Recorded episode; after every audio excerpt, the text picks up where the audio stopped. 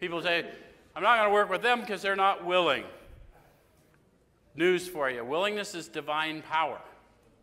They're not willing because no one's shown them the love that they're going to need in order to develop the willingness they're going to need to get up. And I'm going to have to walk with them in some gnarliness without judgment to the extent I can, at least not share. I may judge them here. My mouth should not be. Does that make sense? It's going to require a power greater than me. Why am I going to pray, meditate, pray all damn day? Because y'all are disturbing. And if you're not disturbing, my thoughts are disturbing. Right? I always suffer from my thoughts, not you. But I better wake up or I'm not going to believe that.